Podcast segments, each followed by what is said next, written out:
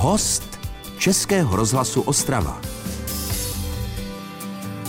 přívětivé předsváteční dopoledne vám všem. Už se nám to docela krátí a myslím si, že všichni prožíváte spousty druhů nálad a v různém tempu, tak my se pokusíme teď na chviličku pozastavit a popovídat si. A to je doslovně, protože se po nějakém delším čase potkávám vlastně s kamarádkou, se kterou se známe tak strašně moc let Nevídáme se příliš často, ale víme o sobě. Ostravská zpěvačka, muzikantka Jitka Andrášková, moc ráda tě vítám. Dobré dopoledne. Dobré dopoledne, ahoj.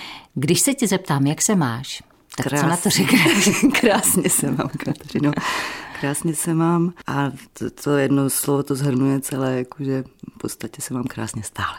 Kdybych se tě zeptala, jak jsi směla během uplynulých deseti let, jaká by byla odpověď? Předpokládám, že podobná. Podobná, jako měla jsem se taky krásně, ale bylo to mnohdy uh, těžké.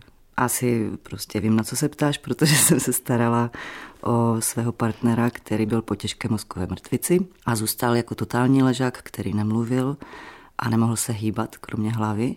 A v podstatě to jeho vědomí doktoři nazvali, že je v minimálním stavu vědomí něco jako miminko, že vlastně člověk musel ho obsluhovat od točení, přebalování, já nevím co, koupání, na lůžku, ve vaně s pomocí různých zvedacích zařízení, po krmení a jak u toho miminka, tak člověk musel hlavně odhadovat vlastně, jak mu je, co ho trápí, když, když třeba byl nevrlý, protože mi to nemohl říct. Takže bylo to těžký, ale zažila jsem s ním tak krásné okamžiky, že zase, když se na to podívám zpětně, tak zase můžu říct, měla jsem se krásně. Celý tenhle ten tvůj životní úsek, který trval deset let, je pro kohokoliv jiného zvenku těžko představitelný. Když se člověk najednou ocitne v té situaci, to ještě asi vůbec netuší, co by ho mělo čekat. No vůbec, vůbec.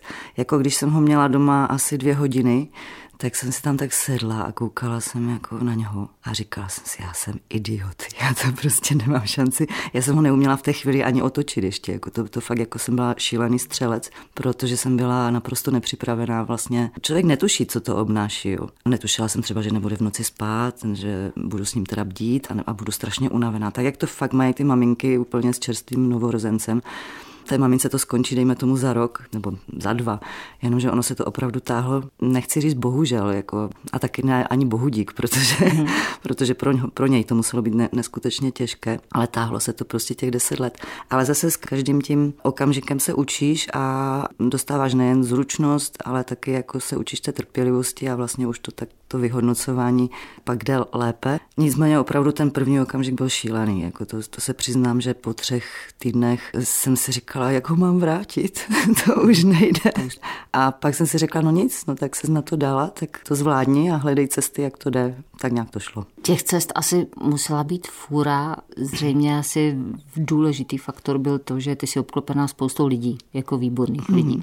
Kteří byli vždycky nějak jako připraveni. Včetně toho, že z tebe se vlastně potom stala taková jako profesionální pečovatelka. Já nevím, jak se na to zeptat, ale člověk asi se dozví spoustu věcí o sobě. No, protože máš moc času na přemýšlení a sedíš doma. Ono to je jiné, když třeba pečuje celá rodina. Tak se vystřídáš, že?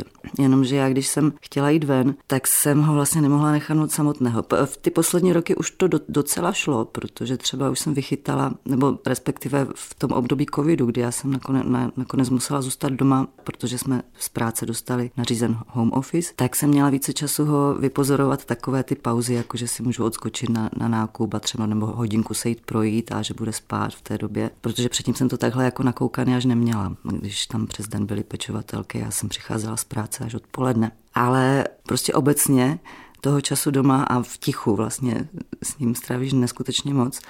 A já jsem měla teda katarze, to, to musím říct, jako, že jsem si šáhla hluboko do, svých, do, svých, do své duše a do svých zásob, jak síly, tak lásky a, a nějakého, nějaké sebereflexe. A mnohdy jsem si poplakala, jakože jsem si říkala, a kdybych se tehdy nechovala tak a tak a tak, třeba by se to ani nestalo, jo, že nějaké tlaky nebo něco. Mm-hmm každý vždycky kolem mě říkal, ježiš, ty jsi anděl a to, to. Já říkám, ne, já si jenom čistím karmu, protože jsem byla, musela někde být hrozná potvora.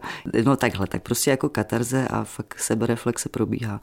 A myslím si, že to asi si prožije každý, kdo jako má nějak, to, a to nemusí být péče o někoho, ale se ti stane nějaká, že jo, těžká situace v životě nebo něco, tak najednou, jak začneš přemýšlet, tak, tak se učíš. Co se v tobě změnilo během toho času?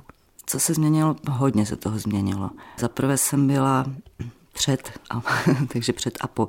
Před jsem byla taková holčička, tak jako mě bylo 39 v té chvíli, ale byla jsem fakt holkou v duši, protože já jsem vůbec nic neplánovala. My jsme žili velmi bohemský život s Jirkou. Peníze jsem si tak jako, že přišli, odešli, jako žádný rozpočet si dělat nebo něco.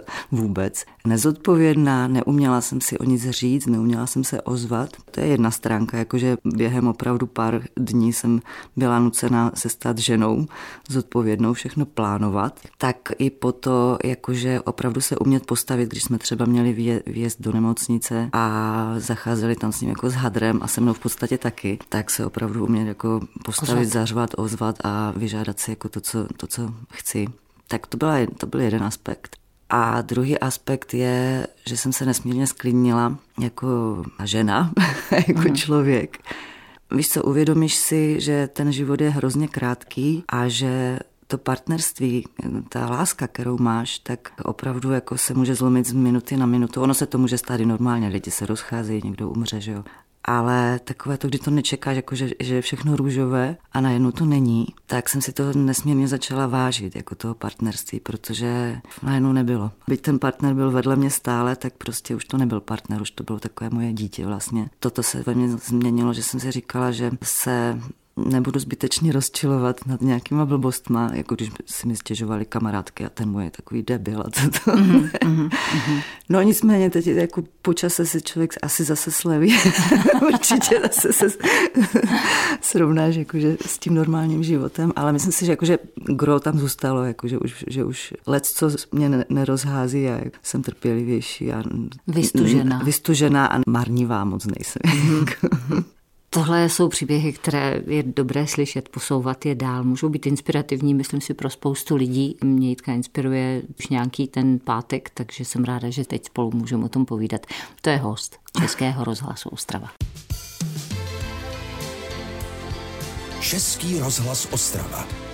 Rádio vašeho kraje. Posloucháte Český rozhlas Ostrava se zpěvačkou, muzikantkou, textařkou, skladatelkou Jitkou Andráškovou si povídám. Vidíš to, my se bavíme o tom tvém životě, který vlastně jako převálcoval všechno. Co dělá muzika? Teď?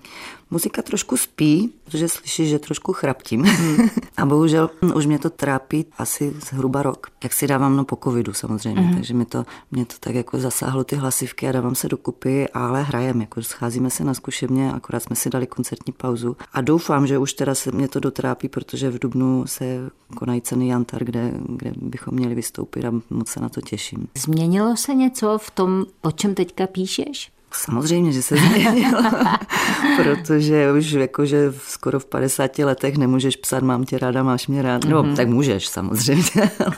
To se děje v každém věku. jo, ale myslím si, že už jsem takových písniček napsala dost. Takže složitěji se hledají témata samozřejmě, takže už nechrlím ty písničky jako v těch 20, kdy jsem chrlila jak Honza Nedvěd asi čtyři denně, ale je to třeba jedna za rok, kde to stuha a ta témata jsou jiná, spíš tak jako, hele, bylo těžký psát vůbec jako v období těch deseti let právě protože jsem neměla moc jako nějakých věmů, nějaké inspirace. Jsem byla buď doma, nebo jsem byla v práci a napsala jsem vlastně, většinou to byly právě písničky takové nějakých o pocitech, třeba i o Banem, Čaruj brácho, co bych si přála. A doufám, že, že teďka vlastně s tou znovu nabitou, dejme tomu svobodou, protože Bane vlastně v březnu zemřel, to jsme ještě posluchačům neřekli. neřekli, tak doufám, že se to prolomí a že teďka to začnu zase chrlit trošku častěji. Ale poslední písnička třeba, kterou jsem, nebo poslední dvě, tak tam, tam je velký rozdíl, že jedna teda je vztahová, ale já to ráda tak personifikuju, jako je hodně zase jinotajné, tak ta byla o rozchodu mé sestry s mým švagrem. byla výborná protože ona to byla docela vtipná scénka. Ona, e, sestra se nějak rozhodla a prostě nechala doma po 30 letech dopis na rozloučenou a odjela.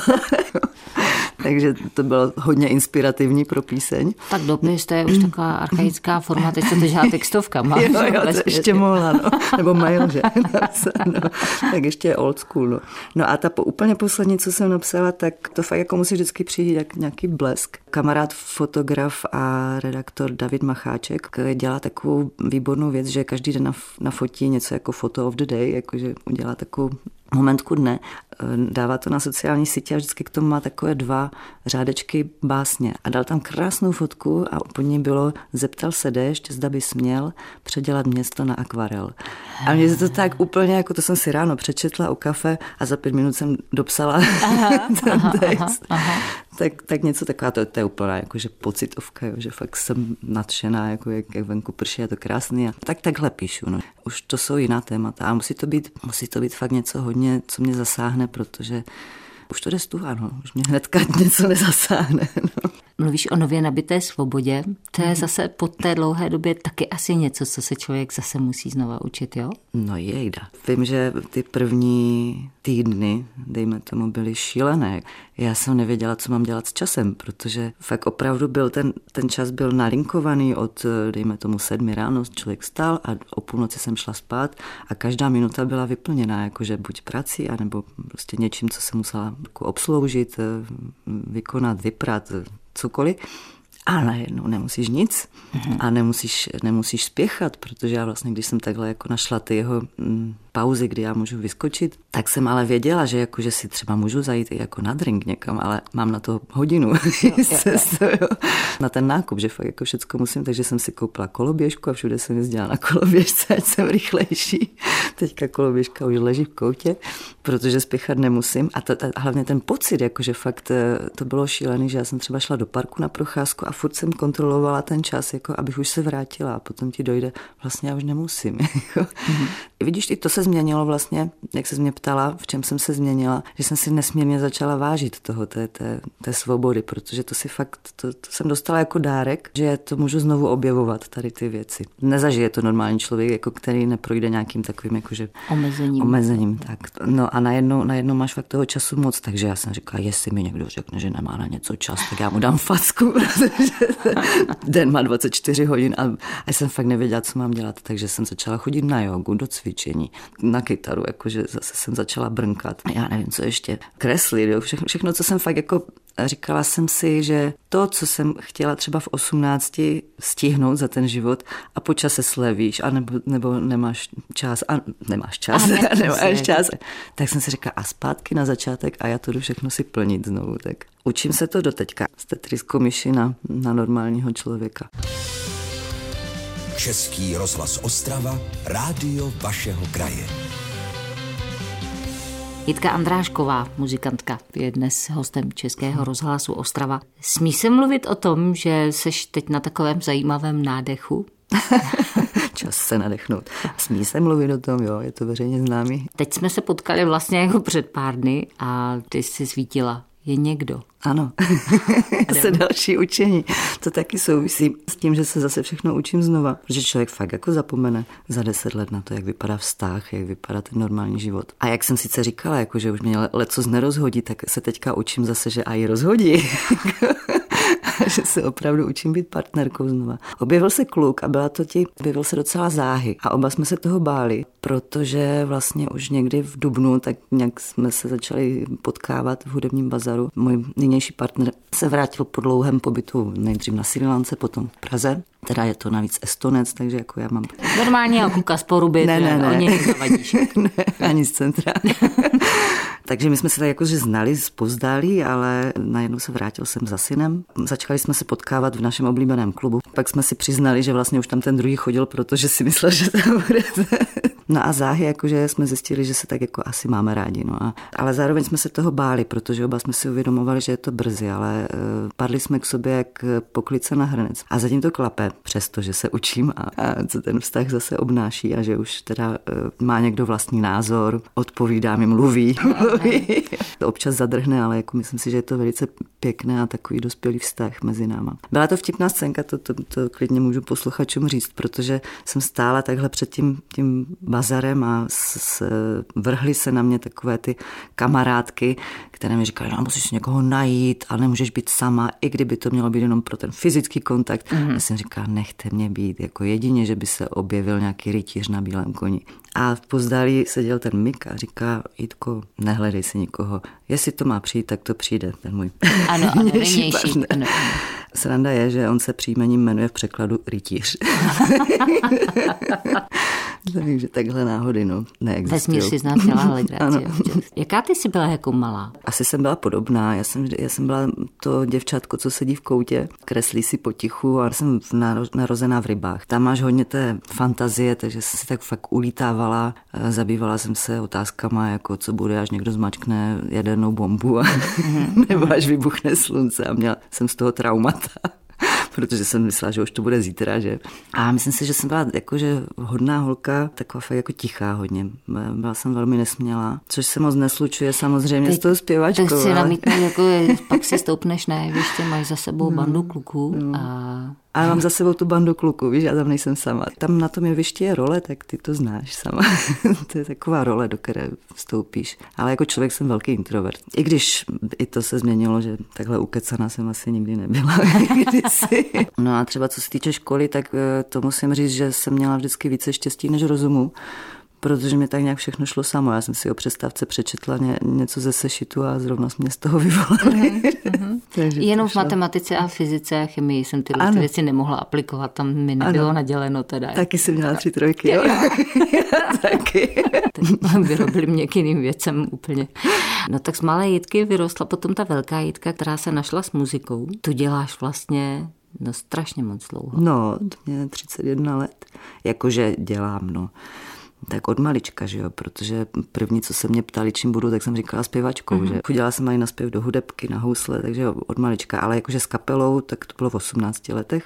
A na Gimplu uh, jsme měli folkovou skupinu Kelímek, to bylo nádherný. To si pamatuju. Na portě jsme se potkali a o tam tu se známe vlastně. Ano. Takže Jítku z Kelímku si pamatuju. Záhy nějak, jakože ještě ve velmi mladém věku eh, jsme, jsme tehdejš vlastně jsme byli dvě zpěvačky potom v další skupině proč ne, už se jmenovala, tak jsme se potkali s prostě nějakým řízením osudu se skupinou Buty, tam jsme zpívali vokály, vlastně v době jejich největší slávy, takže já jsem zažila nádherné chvíle jako hvězda v halách, různě tam na tom pódiu, jak vždycky stojí ty třeba ty zboristky od toho mhm. Stinga, mm-hmm. jsou mhm. celé krásné, tak, tak to jsme taky zažili eh, potom nějaké ty klubové scény, no potom zase už jsem začala nabalovat, jakože z té spolupráce, že vlastně přišla spolupráce s Mňágou, až Diorp, ale v té době jenom na deskách. Potom zase ty další moje kapela, už teda nynější, která se jmenuje Filip M. A s to jsme vlastně opravdu od roku 2001. No a nějaké další spolupráce ještě s, s jako, co by fakt vokalistka, jakože uh, studiová na nahrávání, ale bylo to spletité. Do, do, dokonce tam byla jedna kapela, ta hrála takový jakože tvrdší big beat, ale to musím říct, že to nedopadlo. S klukama z toho Filip M se nám vlastně formovala ta, ta muzika trošičku, že začalo to jako taková rokovější kytarovka. Chlapci vždycky říkali, ty tam vypadáš jak děvenka v atomovém lese. Musíme to trošičku jako učesat. Chtěla se s tím živit? No to si píš, že jo, jako to si představuješ, určitě jsi to taky představovala, Jasně. že jako princezna žiješ, vidíš ty celebrity, jako že to jsou jenom večírky a jdou na masáž a strašně moc peněz. Chtěla, ale já jsem taková, nevím, jestli to, ale je to normálně české slovo, přizdí sráč, no. Já jsem opatrná prostě. Nějak jsem si říkala, že něčím se vyučit a, a mít nějaký stálý příjem není špatné, takže jsem normálně, jako chodím do práce, mám, mám vlastně občanské povolání, jsem programátorka. To mi taky nejde. Vůbec my se bavíme o tom, že máme trojky z matiky, fyziky, chemie a ona je programátorka. No, no, to, Nerozumím. To, no tak život tě za, zanese no.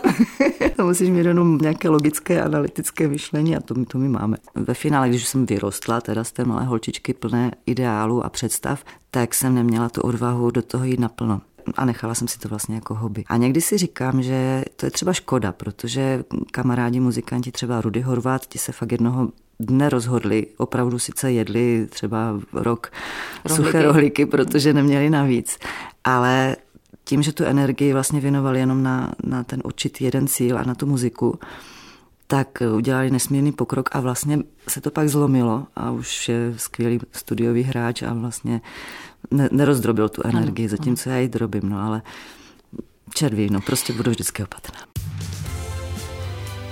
Český rozhlas Ostrava, rádio vašeho kraje.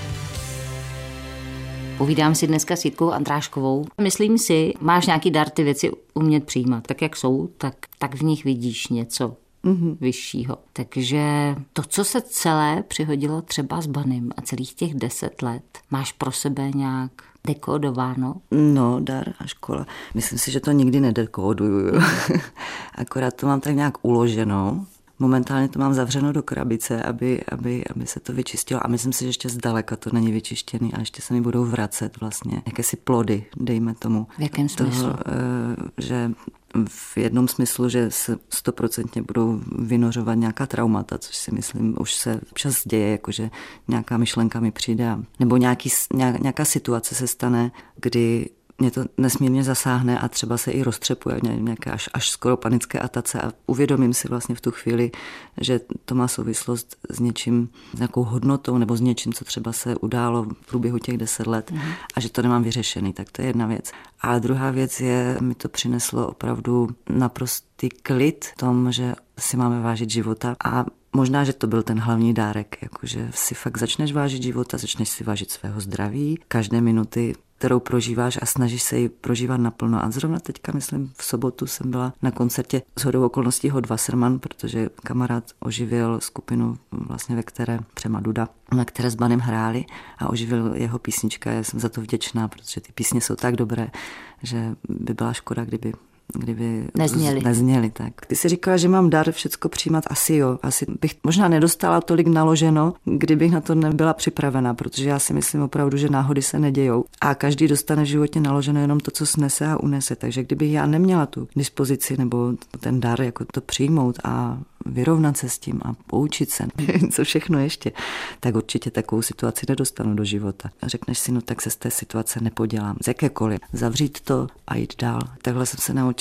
žít. I proto vlastně jsem byla schopná takhle začít rychle někoho zase dalšího milovat, protože jsem prostě, když Bany zemřel, tak jsem si řekla, tak už tady není. Samozřejmě, že jsem si poplakala, ale nebudu se trápit a nebudu se zabývat něčím, co už vlastně nemůžu ovlivnit a nemůžu to vrátit a jdu dál. A tak jsem tak tu knížku prostě zavřela, uložila do svého srdce, bude tam navždy, ale prostě pustila jsem se mm. dál do života. Takže toto mě to naučilo, jako asi nejvíc. Nestrácet nebo, nebo, čas. Nestrácet čas, tak, to jsme se taky bavili, že jak jsme mm. se potkali, jo. že už nemáme čas ano, ztrácet ano, čas. Ano. prostě se radovat. No. Tak to jsou asi plody největší. No. Ty jsi říkala, že teď vlastně s tím, jak se učíš ty nové věci, tak třeba po deseti letech pečeš cukroví. To nedělám teda. Mm. Já jsem se dobrovolně, jsem si řekla, že tohle asi nebudu způsobovat, ale...